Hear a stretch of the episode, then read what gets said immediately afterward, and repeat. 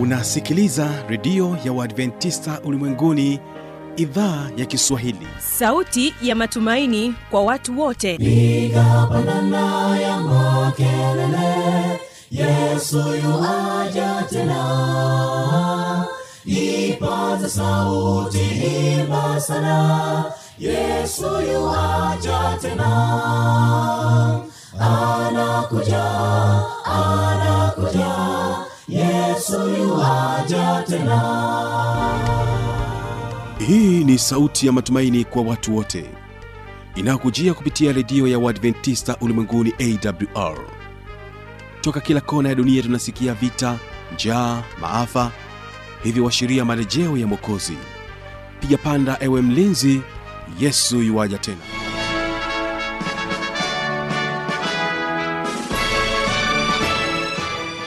ni matumaini yangu hujambo na unaendelea kutegea sikio idhaa kiswahili inayopatikana katika masafa mafupi ya mita bendi 25 lakini pia tunapatikana kupitia tovuti ya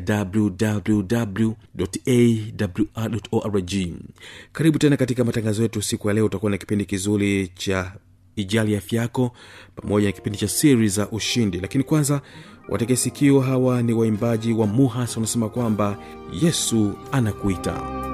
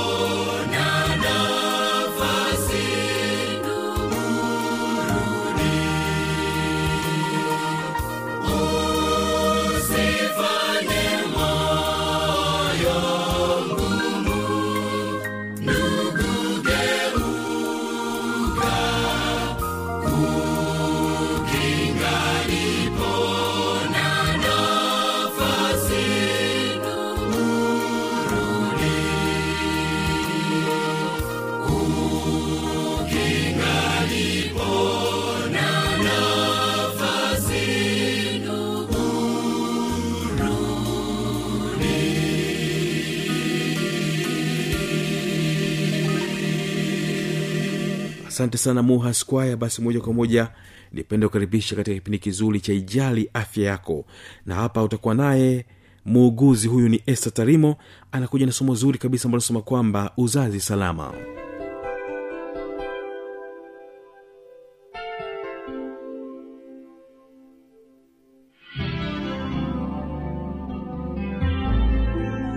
Mpendwa msikilizaji wa redio wa sabato ulimwenguni iliyopo morogoro awr mimi kwa majina naitwa este albin tarimu ni muuguzi daraja la pili.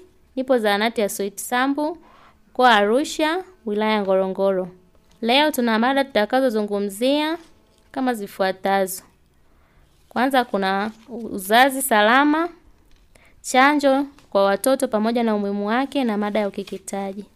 Kwa upande wa wajawazito, tunashauri kwamba ni muhimu sana kwa mama mjamzito kuwahi kliniki ya hospitali, zahanati au kituo cha afya, kwani kuna umuhimu sana. Faida za mama mjamzito kuwahi kliniki ni kama zifuatazo. Kuwahi kliniki ni muhimu kwa kujua maendeleo ya mama mwenyewe pamoja na mtoto wake aliyoko tumboni. Pia anapata kinga za awali ikiwemo kinga za malaria, dawa za minyoo na dawa za kuongeza damu pamoja na chanjo za tetanus. Pia mama atajua maandalizi ya kujifungua ambaye ikiwemo ni vitu ambavyo anatakiwa kupeleka hospitali wakati akiwa na uchungu kama vile kanga za kutosha, beseni pamoja na pamba kwa ajili ya kuzuia damu na mpira wa kutandika kitandani. Pia mama atafahamu vyakula anavyostahili kutumia wakati wa ujauzito ambavyo ni vyakula ambavyo vinatakiwa vimwongezee damu kwa wingi na vitakavyompa nguvu, kama vile matunda na mboga za majani kwa wingi zitakazoongeza damu kwa mama. Pia mama atakuwa atafahamu pia kazi ngumu ambazo hazitakiwi kufanya wakati akiwa mjamzito, kwani husababisha mimba kutoka. Mada nyingine tutakayozungumzia mada ya uzazi wa mpango. Uzazi wa mpango maana yake ni kupanga watoto wangapi mnaotarajia kuwa nao na pia hawa watoto wapishane kwa umri gani. Lakini kwa afya tunashauri sana kina mama au baba pamoja na familia nzima kupanga watoto utakao kuwa nao na pia watoto angalau wapishane kwa umri wa miaka mitatu, kwani kizazi kitakuwa kimerudi katika hali yake na pia mama atakuwa amepata muda mrefu wa kupumzika, ndipo anapostahili kupata mtoto mwingine na kumnyonyesha pia mtoto wake maziwa yake peke yake ambaye atakayekuwa faida kwa mtoto. Kuna aina za uzazi wa mpango. Ziko njia za muda mrefu, za muda mfupi, njia za kudumu na pia kuna njia za asili. Tuanze na hii njia za muda mrefu ambaye ikiwemo vipandikizi pamoja na kitanzi. Kipandikizi ni kichocheo ambacho kinawekwa kwenye mkono wa mama wa kushoto chini ya ngozi ili kuzuia mimba.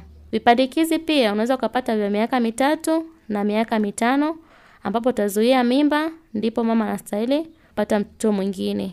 Kuna hii njia ya kitanzi. Hii njia kina mama wengi pia wanatakiwa kuitumia, kwani ni njia ya muda mrefu, ni zaidi ya miaka kumi na mbili. Tukija njia ya muda mfupi, sindano na vidonge. Sindano, sindano ni ina vichocheo kimoja ambapo mama huchomwa kila baada ya miezi mitatu, lakini pia sindano tunashauri kwa kina mama kutumia wasio na, na umri wa kuendelea kuzaa kuanzia miaka thelathini na tano na zaidi ndio wanaostahili kutumia sindano. Mama yoyote anayestahili kutumia njia hii ya sindano hatakiwi kupata sindano zaidi ya tatu, kwani zitamletea shida katika kutafuta mimba nyingine, itamchelewesha kuwa mjamzito. Lakini tukiingia kwa njia hii ya vidonge, kuna aina mbili za vidonge. Kuna vidonge vidonge vya kunyonyeshea na vidonge vya COC. Tuje kwenye njia ya kudumu. Njia ya kudumu kuna kufunga uzazi kwa mama na kufunga uzazi kwa baba. Tukizungumzia hapa kufunga uzazi kwa mama, tuna maana kwamba mama anakatwa ile mirija inayosafirisha mayai ili visiweze kwenda kutunga mimba. Kwa hiyo mama anatolewa, anakatwa ile mirija ya uzazi.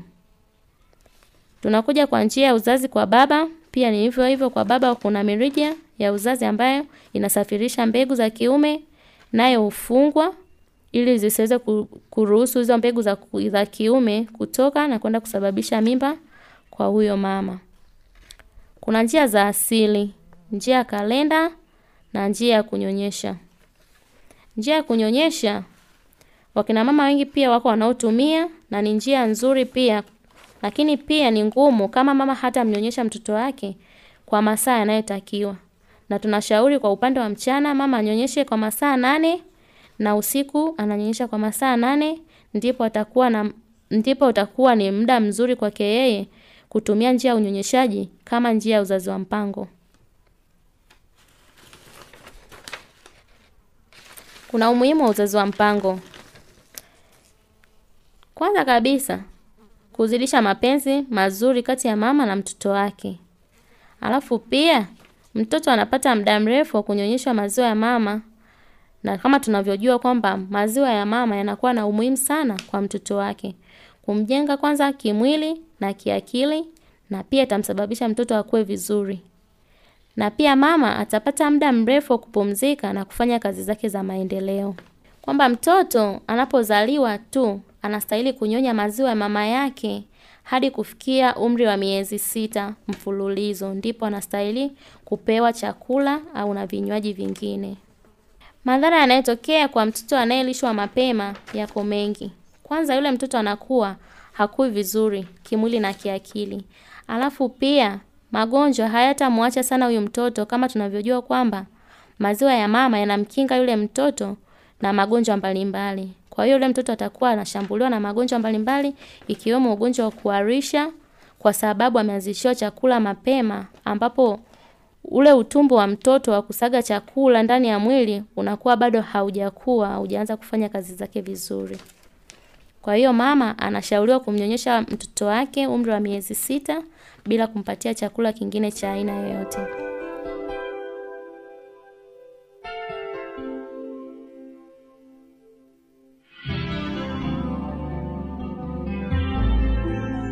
Inawezekana kuwa na maoni mbalimbali changamoto swali. Tujuze kupitia anwani hapo ifuatayo. Yesu yuwaja tena. Na hii ni awr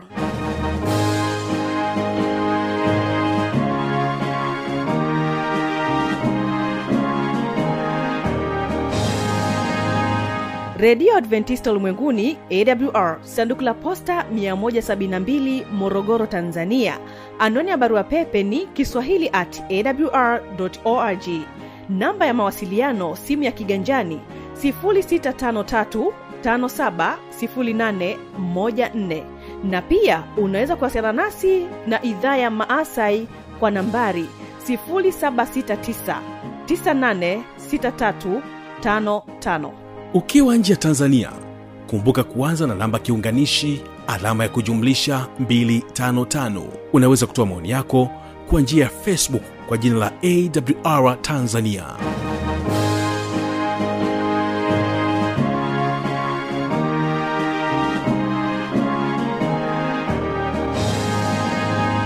Karibu katika kipindi kizuri cha siri za ushindi na hapa utakuwa naye.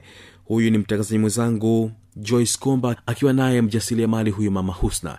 Hii ni katika sehemu ya kwanza. Nimeweza kuonana na mama mjasiriamali naye ataweza kujitambulisha. Anaitwa nani? Lakini pia anajishughulisha na nini? Unaitwa nani? Naitwa Husna Ramadhani Shemsanga. husna ramadhani unajishughulisha na nini? Mimi ni fundi wa kushona nguo za kawaida na kudalizi mashuka. Asante sana. Msikilizaji wa awr kama umeweza kumsikia anaitwa usna ramadhani. Aa, ni mjasiriamali ambaye anajishughulisha na swala zima la ushonaji anadalizi lakini pia anashona nguo mbalimbali mbali hapa mkoani morogoro katika kata ya mji mpya. Unaweza ukatupa historia yako kwa ufupi mambo gani ambayo umeyapitia mpaka sasa hivi umeweza kufungua ofisi yako? Mimi nimepitia changamoto mbalimbali. mbali. Nikianza na kwamba nimezaliwa katika familia ya watoto tisa ambao kila mtu alitoa yeye kama yeye tu kutafuta maisha yake. Kwa hiyo mimi nilipofikia umri wa kumaliza darasa la saba sikufanikiwa kuendelea na sekondari. Nikawa nafanya fanya kazi za kilimo na nini. Baadaye nikaona mbona hii siwezi kutoka. Ikabidi niende mjini sasa. Kufika mjini nitaanza na kazi gani? Kati sina ujuzi wa aina yoyote. Nikatafuta kazi za ndani, nikafanya. Nikafanya kama miaka mitano hivi. Kazi za ndani kabla sijazifanya nikatafuta mama ambaye atanielewa. Mama yule niliongea naye kabla sijaanza kazi za ndani. Nikamwambia mama, mimi nafanya kazi za ndani. nahitaji kufanya kazi za ndani, lakini lengo langu ni kujifunza kushona cherehani. Akaambia ah, mimi kwangu bwana haitowezekana sababu nina mtoto mdogo. Nikamwambia sawa, kama unahitaji kufanya kazi uje kama mfanyakazi tu. Kaambia basi haina shida, sababu nina shida na nishatoka kwa ajili yake, kabidi nifanye kazi kwa muda wa miaka miwili. Baada ya hapo nikaondoka kipindi hicho cha mwaka tisini na mbili nikafanya kazi zile miaka yangu miwili. tisini na nne nikampata mama mwingine, mshahara kipindi hicho ilikuwa elfu nne mia tano elfu nne mia tano uwezi ukasovu mahitaji yako yote. Nikatafuta mama ambaye ataniongeza labda mshahara angalau mkubwa kidogo. Nikampata mama mmoja hivi anafanya kazi railway, nikaongea naye, mama, eh, mimi bwana natafuta kazi za ndani, lakini lengo langu nataka nijifunze cherehani. Kaambia sasa utajifunzaje cherehani wakati mimi nimekuhitaji wa ndani? Nikaambia mimi niko tayari niamke hata saa kumi za usiku nifanye kazi zangu, lakini unipe hata masaa mawili nikajifunze cherehani. Akaambia sasa utalipa mshahara huu ukalipia na cherehani. Nikamwambia ndio mama, naweza. Kaambia sawa, tutaona bidii zako. Kaambia haya, nikafanya kazi za ndani nika mwisho wa mwezi ananipa hela yangu. Nikamwambia mama, usinipe hela hiyo, hela naomba ukae nayo kwanza. Mshahara wake elfu saba yeye kaniwekea, kaona ile angalau elfu tatu imefanyaje, imeongezeka. Basi nikamwambia mama, naomba uniwekee hii hela. Akasema haya, akaniwekea mshahara wa kwanza, wa pili, wa tatu, ikafika elfu ishirini na moja. Nikamwambia mama, elfu ishirini na moja hiyo naiomba. Kaambia ya nini? Kaambia mamangu nyumbani ana shida. Kaambia hapana, timiza lengo lako Husna. Kaambia sawa mama. Timiza lengo lako nishughuli cheleani ni shilingi elfu arobaini na sita. Kwa hiyo unaweza kwenda kufanyaje? Kuinunua. Fanya kazi kwa moyo mmoja atakusaidia. Kaambia haya mama. Basi nikafanya kazi ndani ya miezi saba kweli ile nishaipata. Nikaenda kununua cheleani, nikaweka ndani ambayo ni hiyo hapa. Kainunua ile cheleani. Baada ya hapo nikaongea na fundi. Fundi, naomba unifundishe kushona cherehani kwa masaa itakuwa shilingi ngapi? Akaambia mimi nachukua kutwa nzima kama kama mwanafunzi wa kawaida tu. Nikamwambia hapana, naomba unipunguzie. Akasema basi kwa niaba ya mama huyu, kwa sababu namfahamu, nitakufanyia elfu arobaini kwa mwaka. Kaambia haina shida. Basi tukaelewa na ule fundi, nikawa naamka saa kumi nafanya kazi zangu mpaka saa nne nimemaliza, naenda kwa fundi nashona mpaka saa saba narudi nyumbani kupika chakula cha wazazi wakirudi, ili wapate kula. Mama akaona mbona najituma sana, akaambia dada, nikwambie kitu usio unaenda na kurudi, unachoka sana. Kaa mpaka saa sita, pika kabisa, funika chakula mezani, wewe ndio uondoke, ili ukae mpaka saa kumi na mbili. Sasa umekuona una bidii. Nikaambia sawa mama, nikajifunza ufundi ule ndani ya miezi sita, nimehitimu kabisa kushona. Nikarudi nikamwambia mama, nahitajika nifanyiwe kishughuli pale, mimi nimemaliza. Kaambia ina shida mama. Kaenda kafanyiwa, nikaondoka zangu, kaanza maisha mengine ya mtaani. Nikakaa na mama yule, akaambia sasa, usina ushapata vitu vyote hivyo, tayari ufundi ushahitimu utaweza kufungua ofisi yako? Nikamwambia ndio naweza. Haya, nikaitafuta ofisi, utaifungua saa ngapi ili na wewe ufanye ya nyumbani ukafungua na ofisi? Nikamwambia sikiliza mama, mimi nishakuwa mwanao, naomba nikutafutie msichana mwingine wa ndani, alafu mimi unistiri ndani ya mwaka huu mmoja, niwe naenda kufanya kazi zangu, nikipata mtaji nitaenda kupanga chumba mwenyewe nijitegemee. Akaniambia ni vizuri, kaa hapa ni kwenu. Basi nikatafuta dada nyumbani kwetu kule, nikamletea, nikamwelekeza kazi zinavyoenda nyumbani, tukaenda sawa na mama yule, anaitwa mama Masawe, jina lingine Aina Masawe, ni mfanyakazi wa railway. Basi yule mama kwa kweli ndio alionifikisha mpaka hapa. Nikamtafuta binti yule, akaendelea kufanya kazi, kaambia ili upate nawe mavuno kama niliyopata mimi, uwe na na nidhamu, ufanye kazi kwa bidii, na wewe unaweza ukafanyiwa kitu kingine tofauti na mimi. Akaniambia sawa dada. Basi tukakaa pale, mwaka mmoja umeisha, nimekaa nimepata mtaji na wachumba wachumba nao washaanza kujitokeza, nikapewa mtaji na bwana mmoja hivi yupo Kigoma huko, akaniambia utatoka lini na hii kazi yako ya kushona, kwani usibadilishe biashara ya kuuza kwenye masoko? Nikaambia sawa.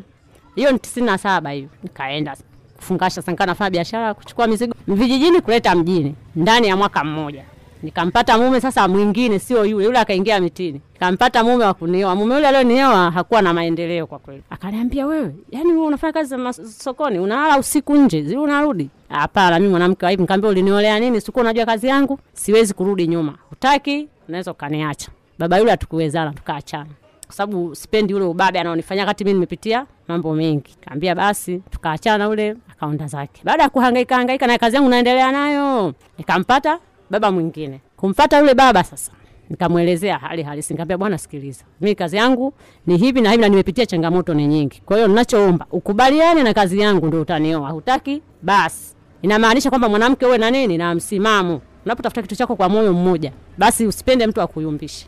Basi baba yule nikaendelea naye, nikaendelea akaniambia, ah, mimi bwana, bora urudi kwenye kushona. Sipendi kazi unaozifanya za kwenda kufungasha huko na kurudi. Nikasema, mbona unarudi kule kule kwa mwenzio sasa? Akaniambia, bwana, mimi hapana. Nifungulie basi ofisi. Ah, fungua mwenyewe, si hela unaanza. Mwambia haina shida. Naye ni mbabe, tunashindana sasa. Akasema haina shida, nitaolewa mpaka lini? Kabidi nivumilie ya ndoa, nimsikilize mume. nikaachana na mambo ya kubishana, nikafungua ofisi. Kipindi hicho niko wapi? Moshi. Nikafungua ofisi maeneo ya stesheni, nikashona pale muda wa miaka miwili, tukahamishiwa Dodoma. Kuhamishiwa Dodoma elfu mbili na elfu mbili na mbili Dodoma hiyo, tukakaa Dodoma kule, nikafungua nako ofisi nikashona nikashona Dodoma, na dada moja aitwa Halima naye alinipokea akaniambia, dada, karibu, wewe ni mgeni, abidi tushone wote. Nikamwambia haina shida, tukaingia wote kwenye ofisi moja tukashirikiana. Mume wangu sanaye bado ananipiga vita ninapofanya kazi, bado anaona yani pingamizi ni nyingi ni nyingi ni nyingi, mama mkwe wote wanaingilia, mwanamke gani anafanya kazi eh, ngambia bwana eh, msimamo wangu ni huo huo, ukitaka tuishi, utaki ondoka. Mume wangu ni mfanyakazi wa reli. nilijitahidi na yule yule mama alioniwezesha kazi hii ya ufundi, mama Aina Masawe, nikamuomba amtafutie mume wangu kazi ambayo ndio hii ya reli anofanya, na mimi nikiwa nashona ili kuongeza kipato. elfu mbili na tisa tumekuja Morogoro, nikakutana na changamoto zingine. Mume wangu ni aliumwa hatari, kuumwa mume wangu pale, kaa kazini huwezi kuja umhudumie mume, huku ni mjamzito, mume naye amepata kama stroke. Basi kaa pale nimeshindwa kuendelea na kazi, na hivyo ni mgeni, sijui nifanyeje. Bigwa kuko ndani ndani, nikasema seminari. Wanaita eh, kule ni pole ni nikasema "Ah, basi nauguza mume, nauguza mume mwaka mzima, mtaji umefanyaje? Umeshuka, nafanyaje sasa? kabidi nirudi tena kwa yule mama. Mama eh, mwenza kona yumba hivi na hivi akaambia wewe si tafuta hata baraza. Ukae usikae nyumbani. Baba anaumwa ukishampa uji ukianza wewe toka. Kaambia haya hivyo hivyo kama mama yule ananifuatilia mpaka kesho. Kauguza mume wangu akapata nafuu mimi niko barazani naziba viraka. Naziba uwezo wa kulipa kodi tena? Sina. Mume wangu nipe, nipe kodi anakwambia sina. Ili mradi tu rudi nyumbani wewe unampikia. Ukirudi atakaubandike ugali muda huo huo amekaa eh, anakula tonge moja umemwangalia. Mapenzi yao sasa hivi hatakiwi kwa vijana wa sasa hivi. Mkifanya hivyo lazima mwanguke kimaisha. Yani unayumba. Kaambia baba sikiliza. Ili tutoke inabidi tufanyeje? Tujitoe pesa kwanza sababu kuna leo na kesho mwenzangu haupo. Utaniachia watoto tashindwa kuwaendesha. Mimi ni fanuel tanda na kutakia baraka za bwana. Panga miadi tuweze kuonana katika siku ya kesho ambapo kutakuwa na kipindi kizuri cha biblia ya kujibu. Tuna chemchemi nzuri